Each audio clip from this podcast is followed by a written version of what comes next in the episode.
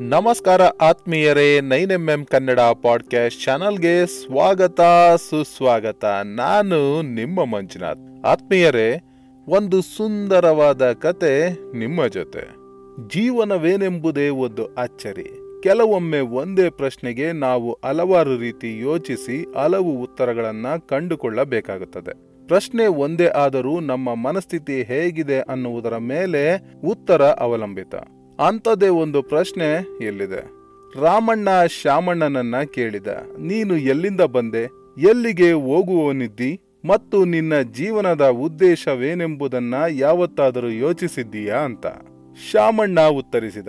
ನಾನು ಚಿಕ್ಕಪ್ಪನ ಮನೆಯಿಂದ ಬಂದಿದ್ದೇನೆ. ಮಾರುಕಟ್ಟೆಗೆ ಹೋಗಬೇಕು. ಮೀನು ಕೊಳ್ಳುವುದು ನನ್ನ ಉದ್ದೇಶ.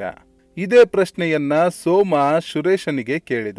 ಸುರೇಶನು ಉತ್ತರಿಸಿದ, ನನ್ನ ಎತ್ತವರಿಂದ ನಾನು ಬಂದಿದ್ದೇನೆ, ಜೀವನದ ಗುರಿಯನ್ನ ಸೇರುವುದಕ್ಕಾಗಿ ಹೊರಟಿದ್ದೇನೆ. ನಾನು ಈ ಜಗತ್ತಿನಿಂದ ಏನನ್ನು ತೆಗೆದುಕೊಂಡಿದ್ದೇನೆಯೋ, ಅದಕ್ಕಿಂತ ಹೆಚ್ಚಿನದನ್ನ ಬಿಟ್ಟು ಹೋಗುವುದು ನನ್ನ ಜೀವನದ ಉದ್ದೇಶ.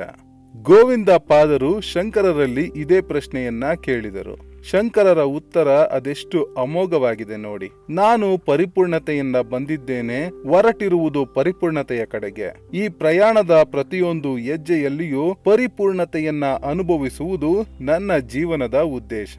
ಬುದ್ಧ ಮಹಾಕಶ್ಯಪನಲ್ಲಿ ಇದೇ ಪ್ರಶ್ನೆಯನ್ನ ಕೇಳಿದ.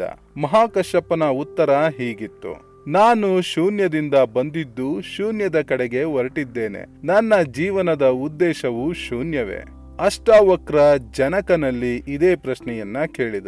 ಅದಕ್ಕೆ ಜನಕನ ಉತ್ತರ, ನಾನು ಎಲ್ಲಿಂದಲೂ ಬಂದಿಲ್ಲ, ಎಲ್ಲಿಗೂ ಹೋಗುವುದಿಲ್ಲ. ಜೀವನಕ್ಕೆ ಉದ್ದೇಶವೆಂಬುದೇ ಇಲ್ಲ.